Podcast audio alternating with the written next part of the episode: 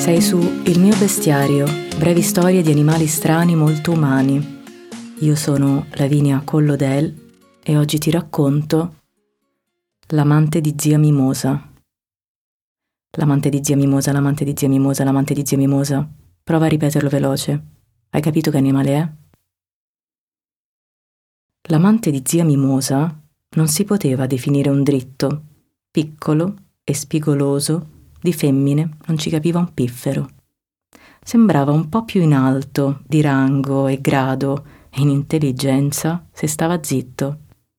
Ma se l'apriva quella bocca, che poi era un triangolo, ne uscivano banalità da strabuzzare gli occhi.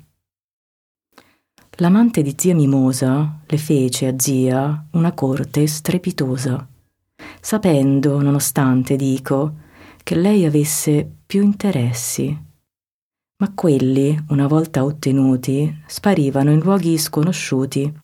E lui, l'amante, mai che si fosse chiesto se zia, sì, se fosse profumiera o se la desse a tutti, a gratis, oppure avesse in cambio, che so, forse l'anima di quei dannati.